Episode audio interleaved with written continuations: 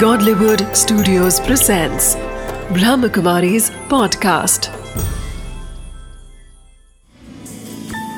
Wisdom of the day with Dr. Girish Patel.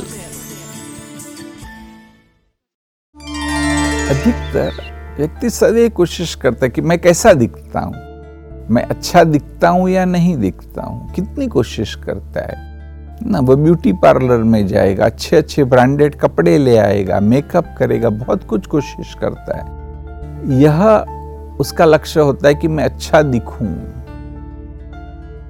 उसको अच्छा दिखाना भी होता है कहीं बार।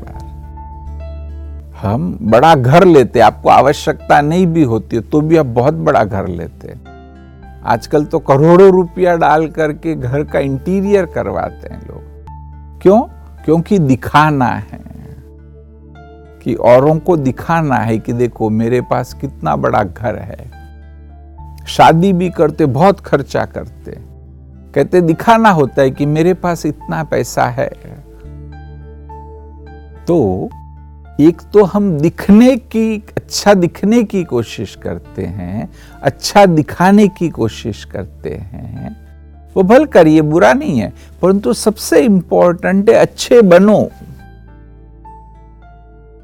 अगर आप अच्छे बने नहीं तो लोगों को कितना भी दिखाने की कोशिश करो, कितना भी मैं अच्छा दिखता हूँ या नहीं, परंतु लोग उस बात को समझ जाएँगे कि यह व्यक्ति अच्छा नहीं है।